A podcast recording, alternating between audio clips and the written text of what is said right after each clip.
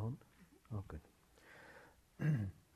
um, shortly after the Berlin Wall collapsed, or was torn down, or was dismantled, I was in Berlin, and on some of the remnants of the wall that were still standing, I remember seeing a piece of graffito which said,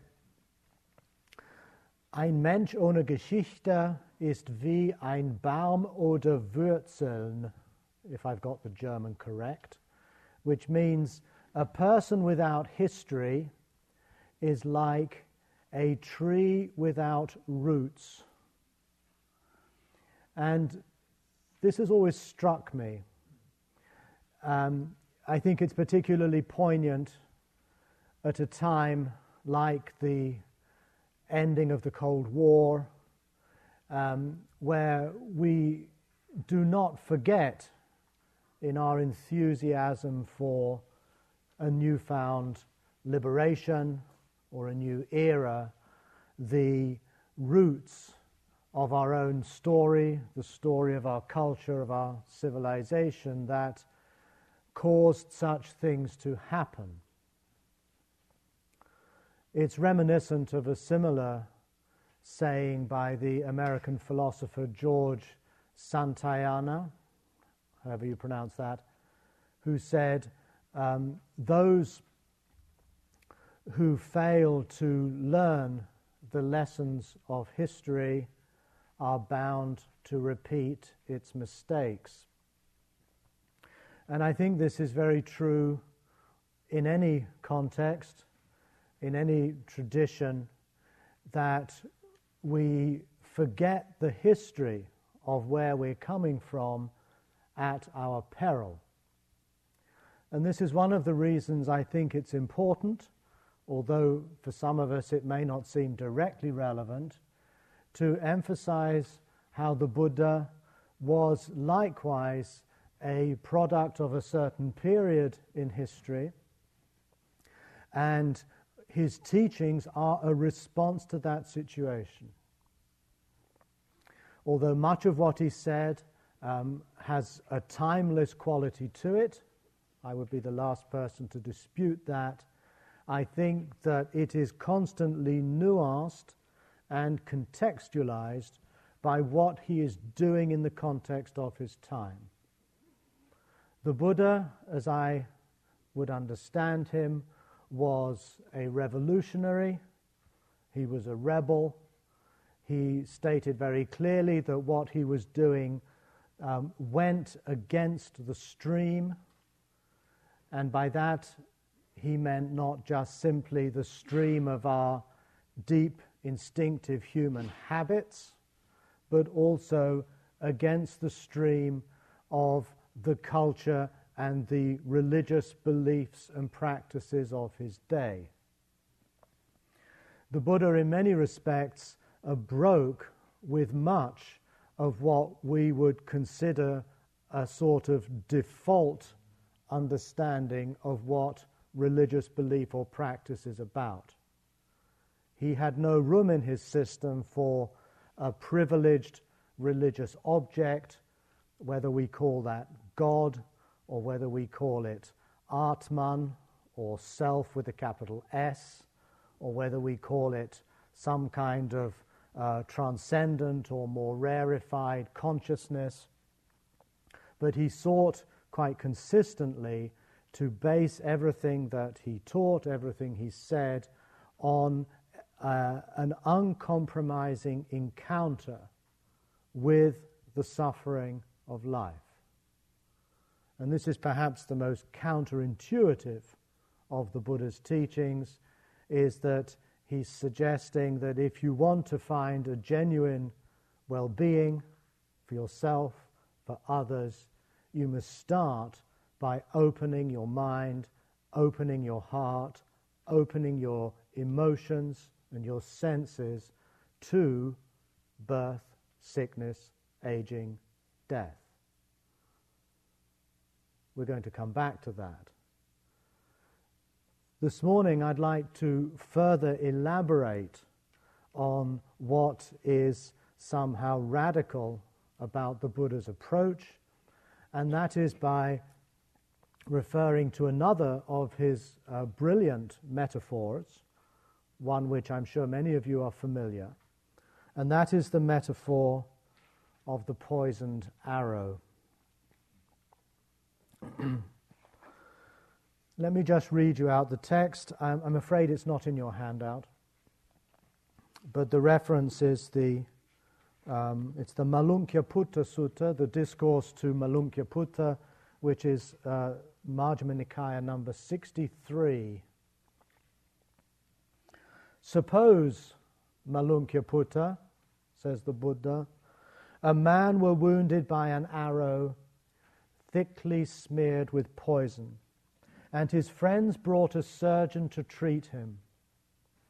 The, but the man would say, I will not let the surgeon pull out this arrow until I know the name and the clan of the man who fired it, until I know whether the man who fired it was tall or short or of medium height, until I know whether the man was dark or brown or golden skinned, until I know whether the man lived in such and such a village or town or city, until I know whether the bow that wounded me was a long bow, or maybe it was a crossbow, until I know whether the bow string was made of fiber, or reed, or sinew, or hemp, or bark, until I know whether the shaft of the arrow was of wild or cultivated wood,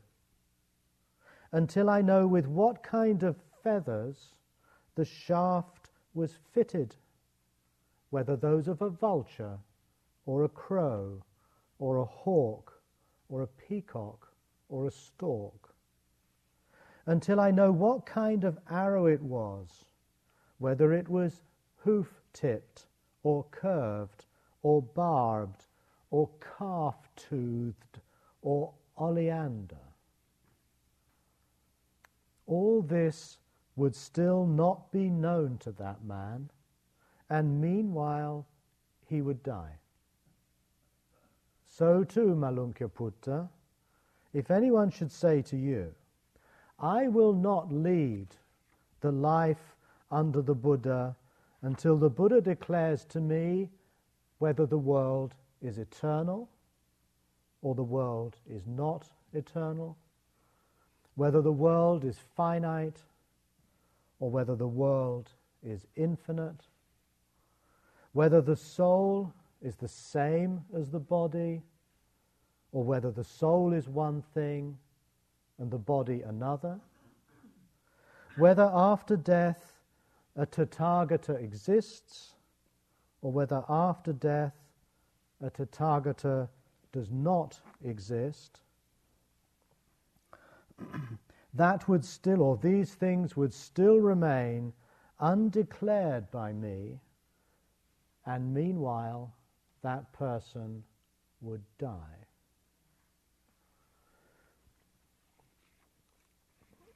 Now we find in this, uh, in this wonderful passage a number of key elements in what the Buddha was doing. The first, I think, is that what the Buddha is seeking to do through his teaching is essentially therapeutic. Now, I mean the word therapy here in the widest possible sense, not merely psychotherapeutic, which may be the term, the way we'd use the term today, but therapeutic in the sense that what he teaches leads to a certain healing leads to the resolution of suffering, leads to a kind of cure in, let's say, our inner confusion, the, the sickness or the malady of our soul. He's not concerned, therefore, with presenting a, uh, a metaphysical or a philosophical system that claims to have all the answers to the big questions of life. That's not his methodology at all.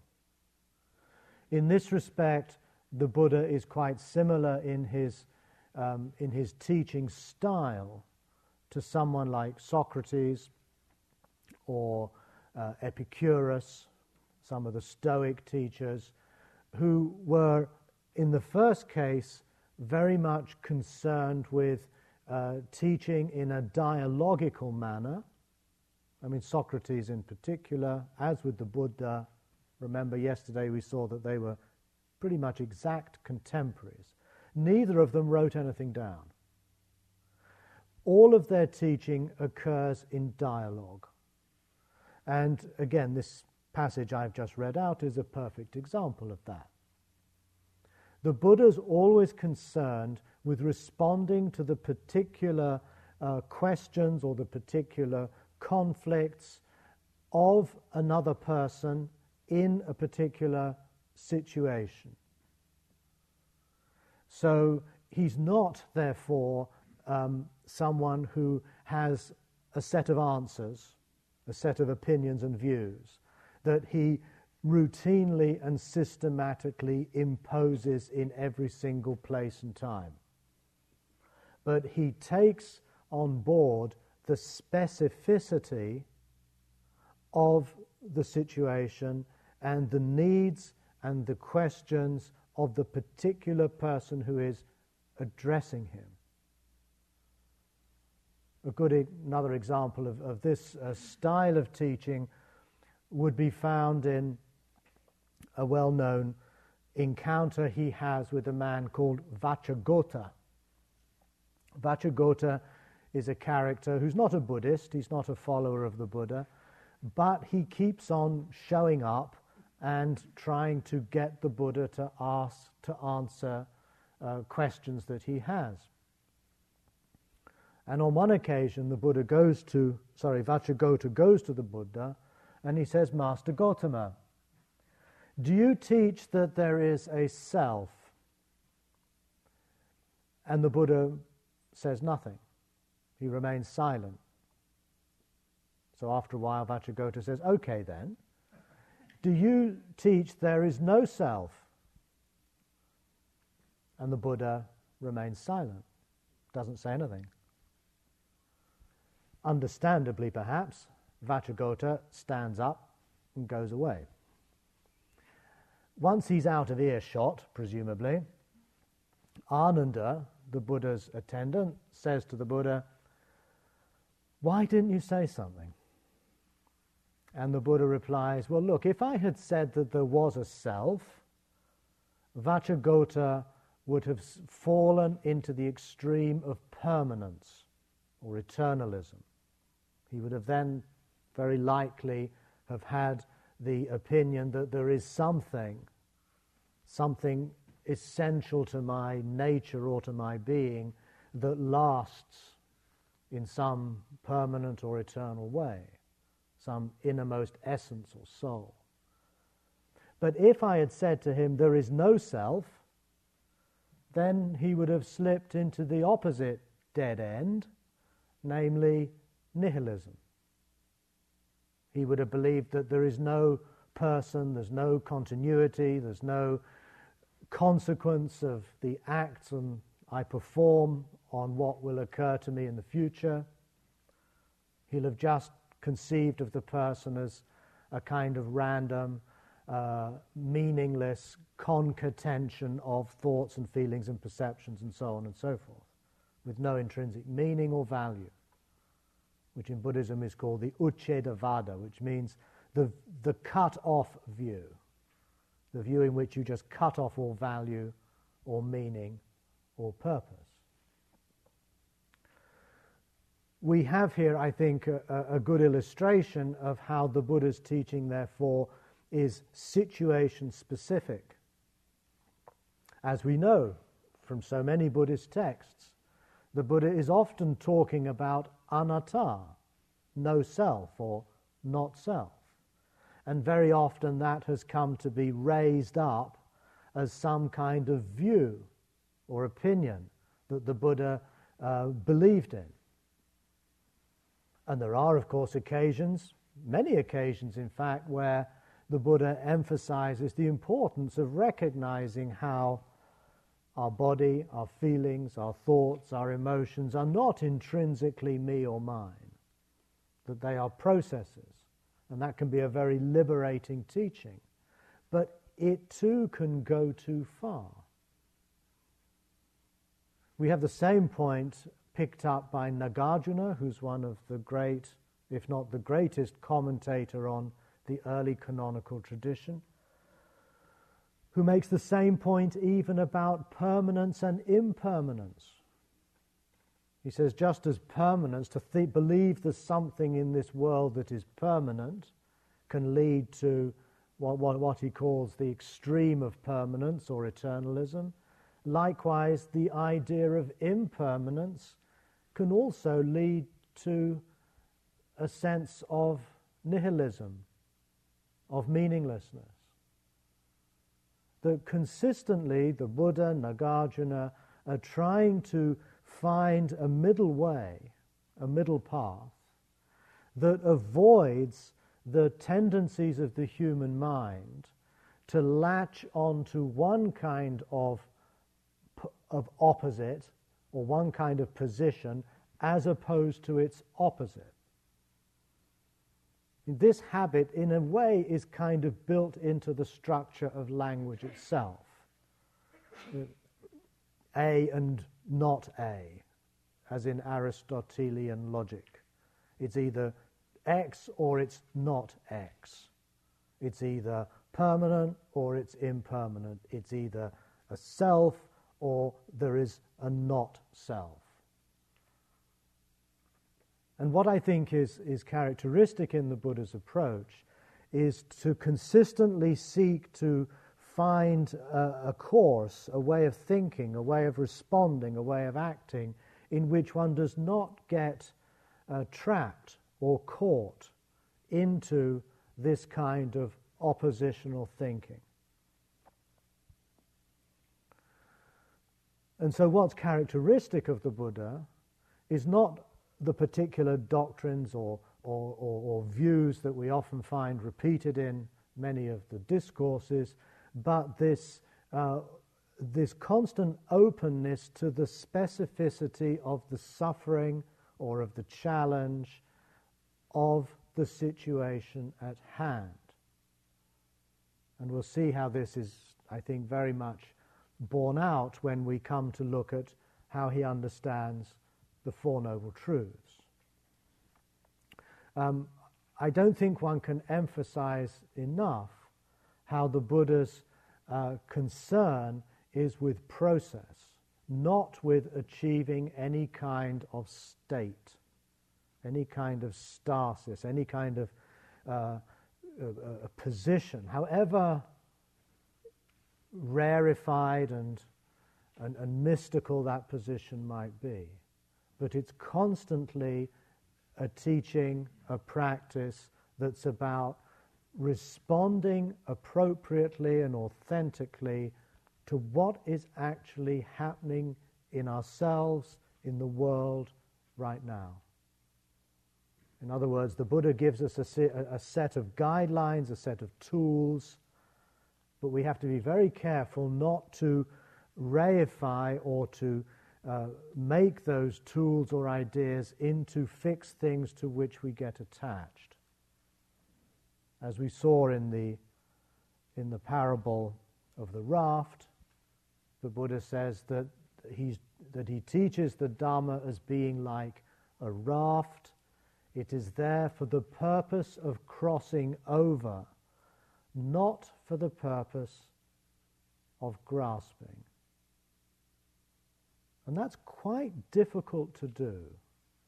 I certainly see myself at times getting overly attached to a particular idea or a particular uh, perspective that the Buddha had, rather than seeing it as a tool, as a, a skillful means to live more uh, honestly and truthfully and hopefully compassionately in the world that is calling for a response. So if we go back to the analogy of Malunkyaputta and the story of the man who has been wounded by an arrow thickly smeared with poison, here we have an image of um, acute and urgent suffering. In the same way that there's this sense of urgency when you find yourself on a riverbank and you have to get across. You don't have the luxury of trying to find the next bridge. As, as it says, the near side is fearful and dangerous, and the far side is fear, free from fear. You have to cobble something together as best you can and get on with it. And I think the same emphasis of the urgency of our situation is likewise stated here. But if we are to bring this kind of metaphor up to date, when we talk of, uh, we would perhaps no longer consider this just about a person who has been wounded by an arrow thickly smeared with poison, we might nowadays recognize that our whole um, planetary system, our ecosystem, the biosphere, has been wounded by an arrow thickly smeared with poison.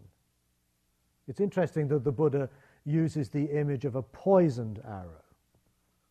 If it were just a, an, an ordinary arrow, perhaps one would be only suffering a flesh wound, and there wouldn't be so much urgency in treating the wound or getting out the arrow. Let's say if it had just gone into your arm or your leg. But if it's a poisoned arrow, it means that the danger lies not so much in the actual um, wound made by the tip of the arrow, but by the fact that the arrow has introduced a toxin into the system.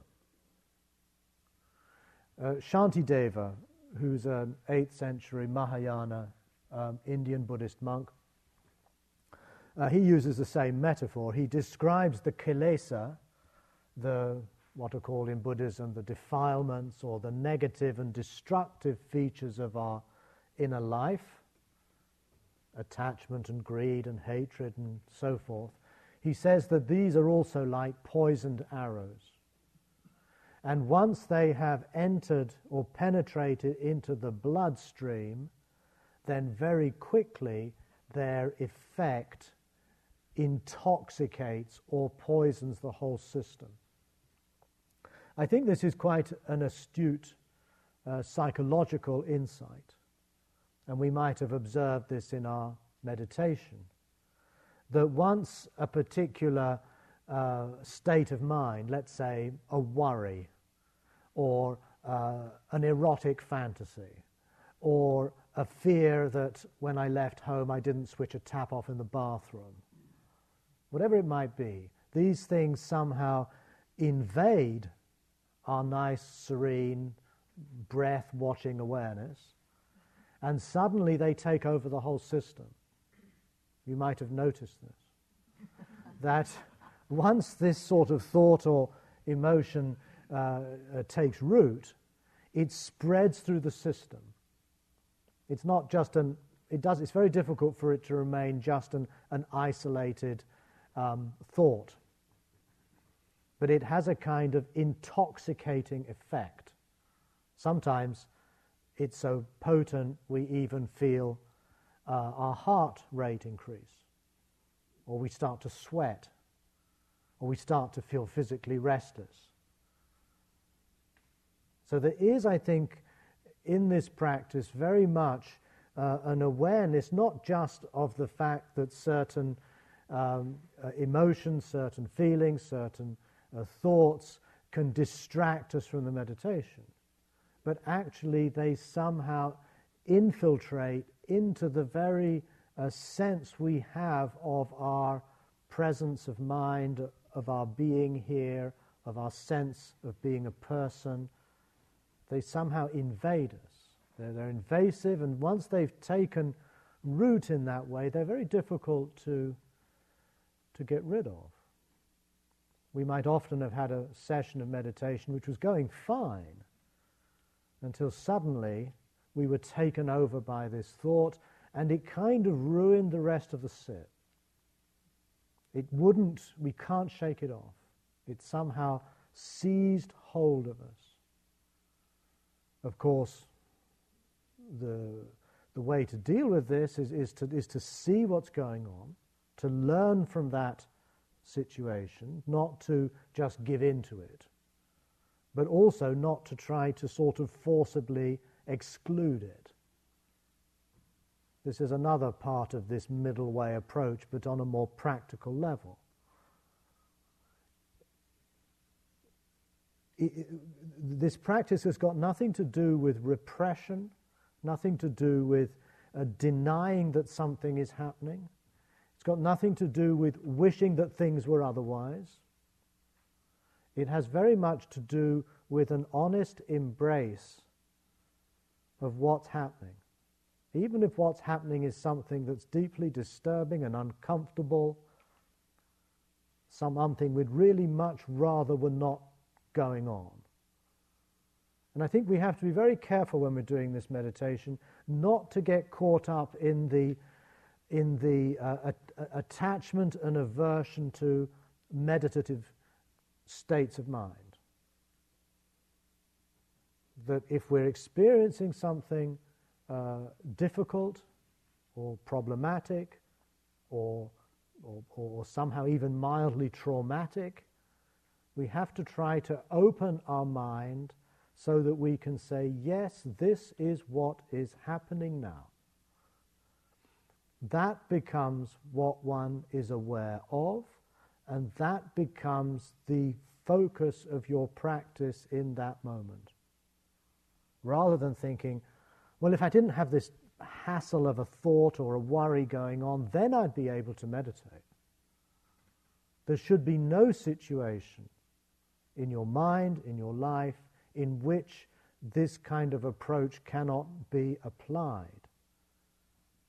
If you like to think that your practice is only really possible when you've sorted yourself out in your psyche, you've sorted yourself out in your life, and then you can devote yourself to meditation, you're somehow avoiding the far more uh, pressing task of responding and working with whatever situation is occurring.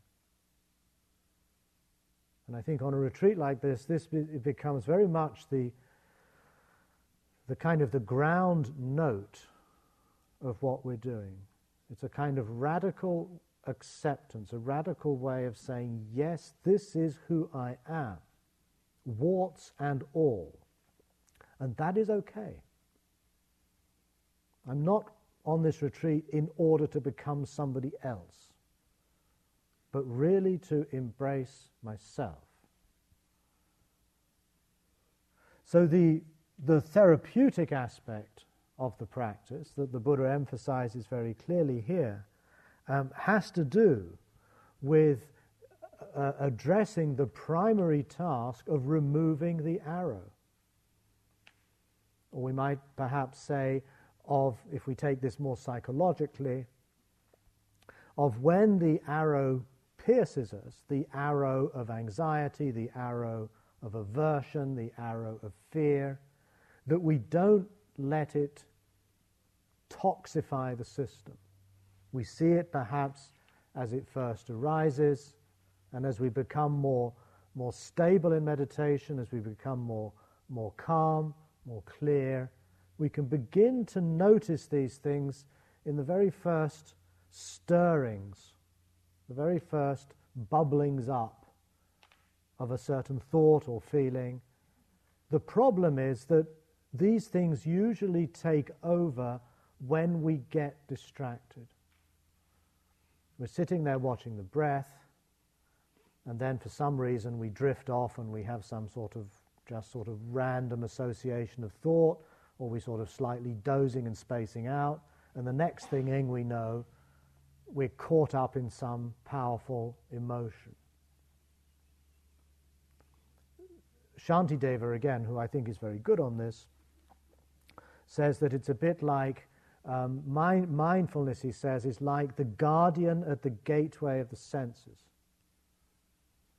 But if the guardian falls asleep or goes off to have a cigarette round the back, then, unguarded, the thieves of unawareness or the bandits of unawareness will uh, use that opportunity to enter our mind and steal our inner treasures, is the metaphor Shantideva Deva uses. So, in other words, vigilance, attentiveness, presence of mind are not just values in and of themselves, but they also have a kind of protective quality. Uh, they enable us to somehow retain our integrity, to retain our, our presence of being, our awareness, the cultivation of what we value. Once that vigilance fails or we get distracted, then it's often in those moments that some other instincts or drives or emotions or anxieties or thoughts somehow are able to invade us. The Buddha's teaching also, as is clear, I think, from this, this metaphor, is essentially pragmatic. Pragmatic in the sense that he's concerned in his teaching that what he is uh, suggesting, what he's uh, asking of those who are following him, um, is to do something that actually works. Do something in this practice that actually makes a felt difference. And I think this is one of the things that attracts many of us perhaps to the Buddha's teaching is that unlike many other religious traditions, it's not primarily a belief system.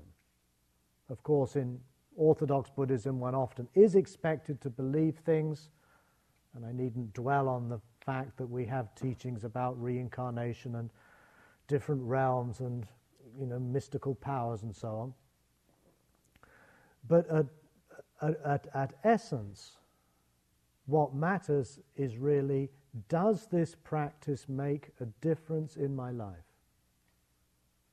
In other words, it's about um, removing something, letting go, perhaps is a better term than removing, letting go through contemplation, through awareness of those things that us, cause us distress and grief and anxiety and trouble that somehow limit us in what we could potentially become as human beings. We also find in this analogy, again very explicitly, that um, the Buddha is um, somehow, uh, he has a sense of humor. Um, there's something satirical in this passage. In other words, he's taking this metaphor and he's teasing it out to absurdity until I know what kind of feathers that the shaft was wounded me was fitted a vulture, a crow, a hawk, a peacock, a stork. To make his point, he wouldn't, one might think that he wouldn't have to go to such an extreme. but I think that's not accidental. I think he's, in a way, um, offering a parody here, a, a tongue in cheek parody of so much of what passes for theology metaphysics where people become rather overly um, obsessed with the fine details of doctrine. And of course, a perfectly good example of this tendency of mind is found in a lot of Buddhist thought. uh, Buddhism certainly isn't exempt from this. in its uh, subsequent tendency to want to have highly precise and exact definitions of every term, of constructing highly elaborate theories of metaphysics, essentially, and paradoxically, or at least curiously, of somehow forgetting what the Buddha himself taught. Let's take for a moment these particular views that he may, he's not willing to make any comment on whatsoever. Whether the world is eternal or not eternal, whether the world is finite or infinite, whether the soul is the same as the body, or whether the soul is one thing and the body another, or after death a Tathagata exists, or after death a Tathagata does not exist. Now, the Buddha was quite prescient in the sense that he clearly um, had picked up on key questions that human beings tend to be preoccupied with. And today, two and a half thousand years later, I think it's probably true to say that all of these questions are still as puzzling as they were when the Buddha listed them. But it's the latter two sets of questions that I think are particularly relevant in terms of how Buddhism itself has fallen into the very trap the Buddha recommended that one avoid. Every Buddhist school that I'm aware of has come to a position regarding whether the soul or the mind is the same as the body or whether the mind is one thing and the body another. Most Buddhist schools have adopted a dualism, basically. In other words, that the soul or the mind or the spirit or whatever you call it is one thing, and the body or the material existence we have is another. Partly this has had to do with um, enabling a coherent theory of, of rebirth or reincarnation. It's very difficult to believe in uh, any continuity after physical death if there is not something, factor X, that survives physical death. And it doesn't matter really what we call factor X, although normally it would be called uh, mind or some subtle mind or basically something that is not material, something that is exists independently of the physical body, of the brain, so that when they are burnt in the cremation after we've died, um, something is nonetheless able to continue into another existence. The Buddha refused to speculate or suggest anything that might fit uh, that requirement. And unfortunately, the canon is, leaves us with a certain kind of ambivalence, ambiguity, because the Buddha does, or at least the Buddha is credited with speaking in terms of continuing after death in some form, in rebirth. And yet at the same time, he say, he's saying to his, uh, to his uh, hearers, his, his audience, uh, don't go there. Don't speculate. Don't get caught up in ideas of whether the mind and the body are the same or different. And the reason he's saying that is because it is irrelevant. It's irrelevant to the actual task in hand of confronting the suffering of the world. It doesn't matter at all whether this is the case or not. The same point is emphasized even more strongly in the next uh, set of, uh, the, the next polarity that the Buddha refuses to comment upon, namely After death, a Tathagata exists. After death, a Tathagata does not exist. This is often interpreted, um, and again, to the convenience of Buddhist dogmatics, to mean that the Buddha was referring to whether the Buddha exists after death or not, the Tathagata. But that, I'm fairly sure, is not what he meant at all. A Tathagata, which is one of these words that's given rise to volumes of, of, of commentary and, and, and curiosity, simply means oneself. It's the word the Buddha uses to refer to himself. Sometimes it's translated as the one who has gone thus, or the thus gone one, or the thus come one, which doesn't make any sense at all. And it's, um, again, a misreading, uh, a highly overly literal reading of what the Pali text, the Pali term says. Tata gata. Gata does mean gone, but you find the same ending in many expressions in Pali. You have, for example, avijja gata, you have ditthi gata, which literally mean one who has gone to ignorance, one who has gone to opinions. For, for some reason, that's not translated literally, but in terms of what it simply means, namely, an ignorant person or an opinionated person. Gone is just a, a grammatic device. So a Tathagata is one who has gone to just that. And I think what it means, I would translate it as the one who is just so. The one who is just so. But that's probably an expression that would have been used after the Buddha's death to avoid the Buddha having to say I. He does sometimes say I, but it looks like um, an honorific an epithet.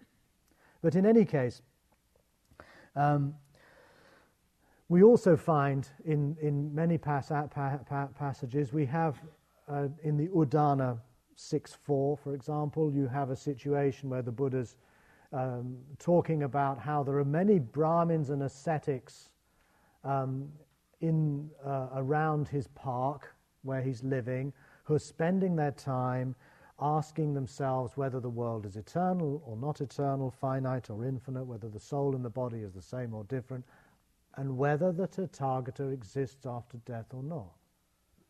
Why would non Buddhists be interested in a Buddhist theological question? It seems quite clear, and in fact, this point is even made by the Pali commentaries themselves that here Tathagata just means atta, oneself. So the Buddha is pointing in these unanswered questions also to the very question of rebirth that is so problematic. He's basically saying whether you exist after death or not, that is irrelevant. It's completely irrelevant.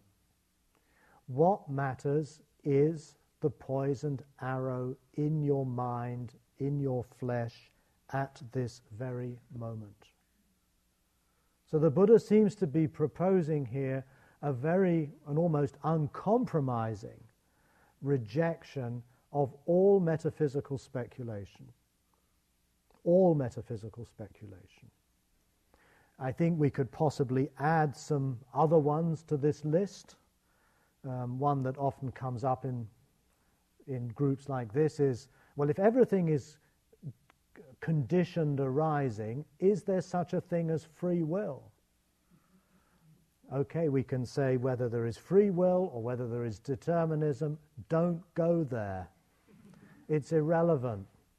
And as we know only too well, minds and intellects far greater than our own over hundreds of years have struggled with this question, and they're still struggling with it. Daniel Dennett recently claims to have solved it, but if you can understand his book on the subject, then congratulations, I couldn't. the point is, it doesn't matter. In practice, we live and we are bound to live as moral beings with an assumption that we have a freedom to choose otherwise, to make uh, decisions that have autonomy and that can lead us to another kind of future. The question about the status of that free choice or the extent to which it's conditioned is irrelevant. And of course, another issue we would probably also want to add today is is there a God or is there no God? It doesn't matter. It really is irrelevant. And the positing of any kind of um, sort of metaphysical entity that we can't really prove and nor can we disprove, we need to be wary of such ideas. We need to be careful not to get sidetracked by issues that are terribly fascinating but are really not relevant to what we're doing. If we continue in this same text, the Malunkyaputta Sutta, the Buddha finally or concludes the teaching to Malunkyaputta with a description of what it is that he does declare. He says, Therefore, Malunkyaputta, remember what I have left undeclared as undeclared, and remember what I have declared as declared. And what have I declared? He says.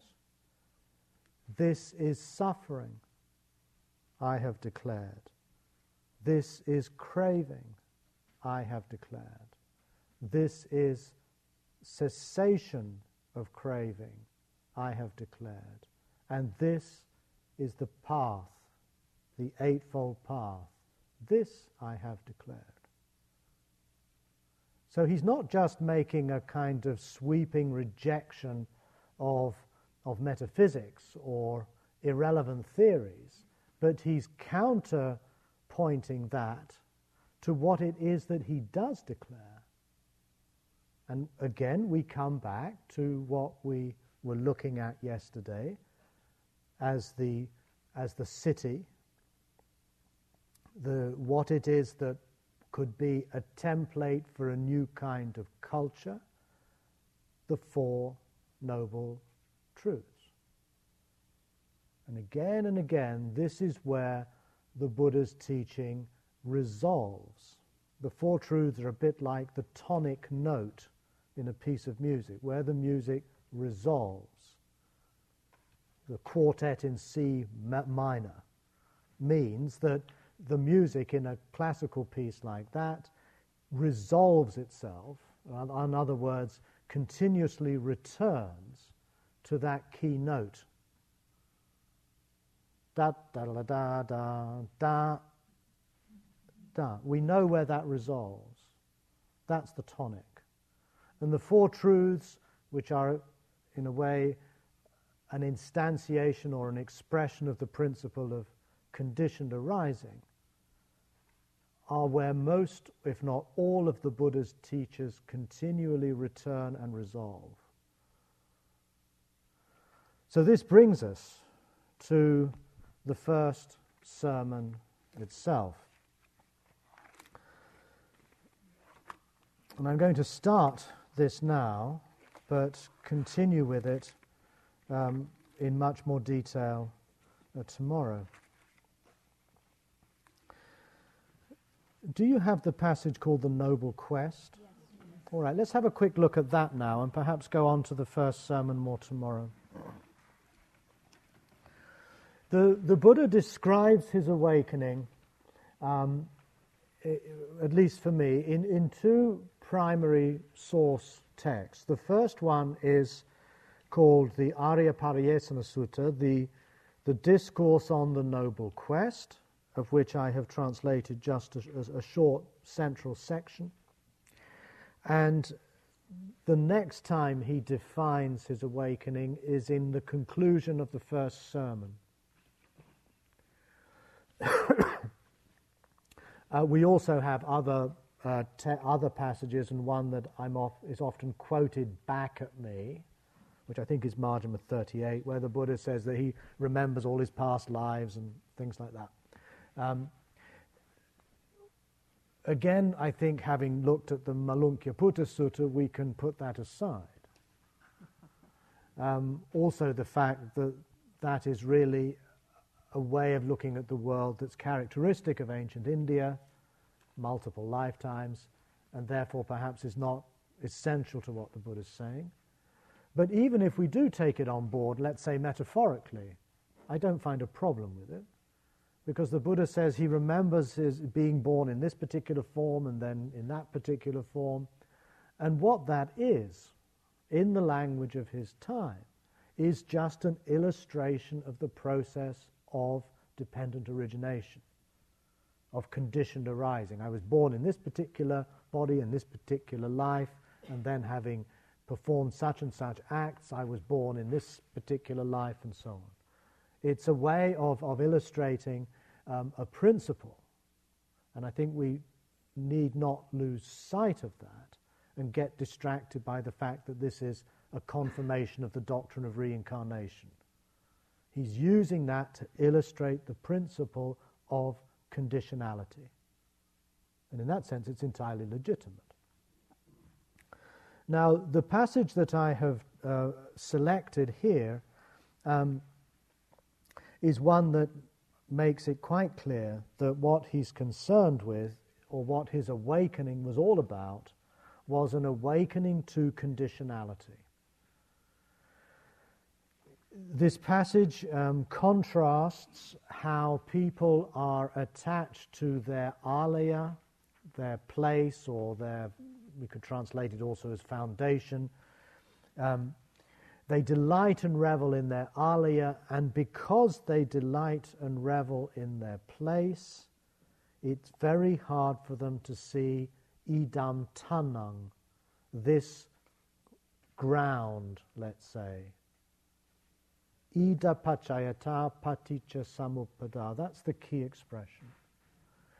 What's, what's distinctive about his account, and, and uh, you, I'm not going to read it out, you, you can read it, it's quite clear, is that he doesn't use in this description of awakening any term that uh, is rooted in the verb to know and he never uses a word that we translate as truth. In other words, his awakening is not about coming to some understanding of some truth, but his awakening is quite clearly a kind of seismic shift of perspective or an existential uh, adjustment from a life that is concerned with one's position, with one's place, with one's beliefs, with one's opinions, all of the things that in another context he speaks of as one's home.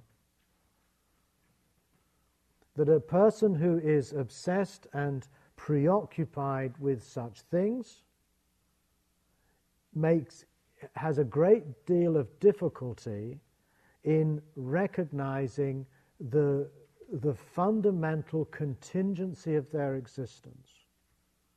The fact that their life is a, is a flow. It's one condition giving rise to another condition, giving rise to another condition.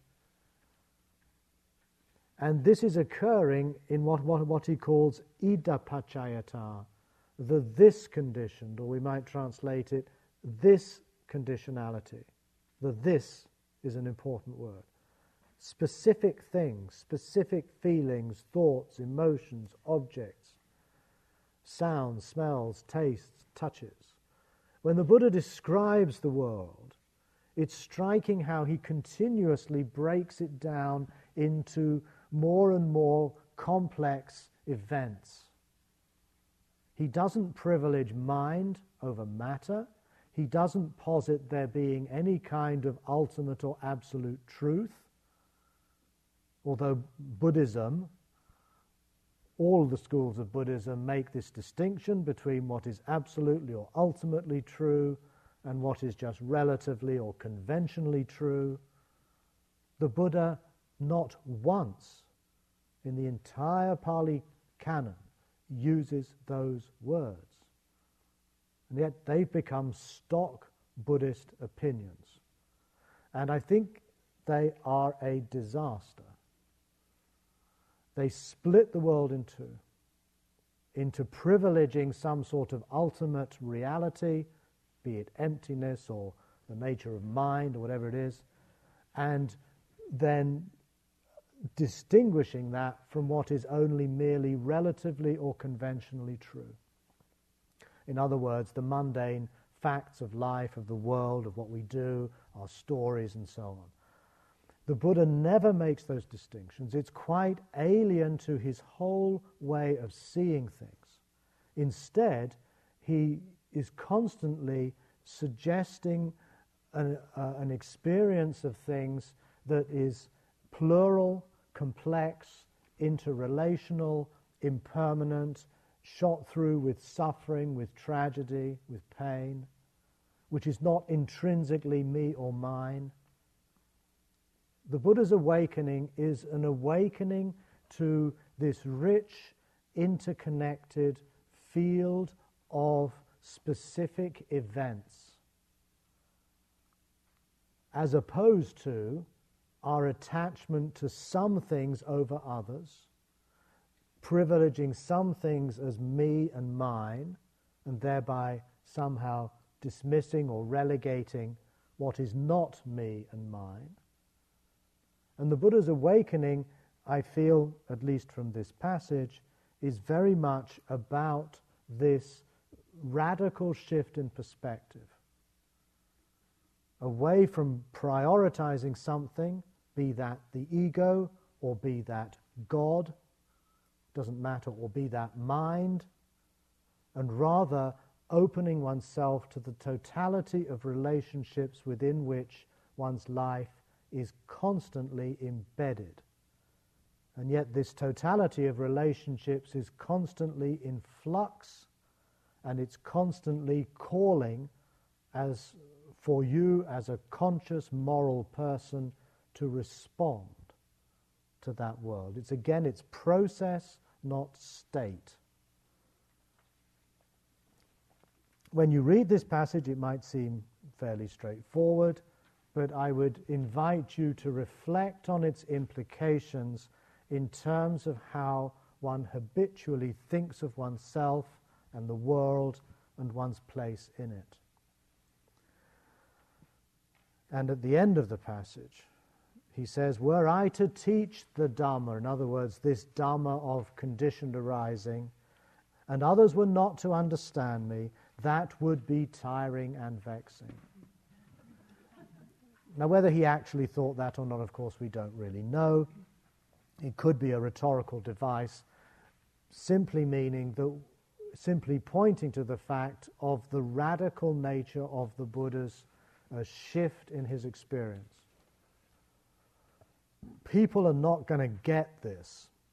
And frankly, I think this is just as difficult to get today as it was then. There's a wonderful passage which I'm going to conclude on here, in which he talks about conditioned arising. And I may or may not have included it in your handout. I'm sorry if I didn't. This conditioned arising, he says, is profound and it appears profound.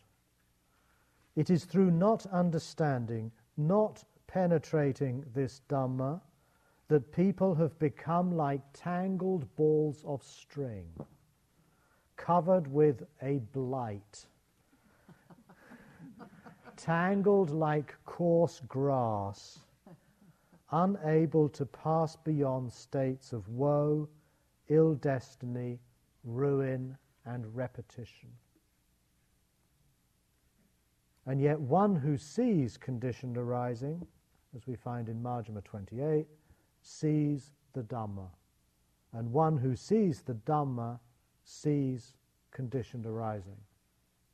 They're the same. That that is the keynote, that is the, uh, the core insight, the E equals mc squared of the Dhamma. And as we'll see tomorrow, when, you, when that insight is translated into a form of practice, then it becomes the Four Noble Truths.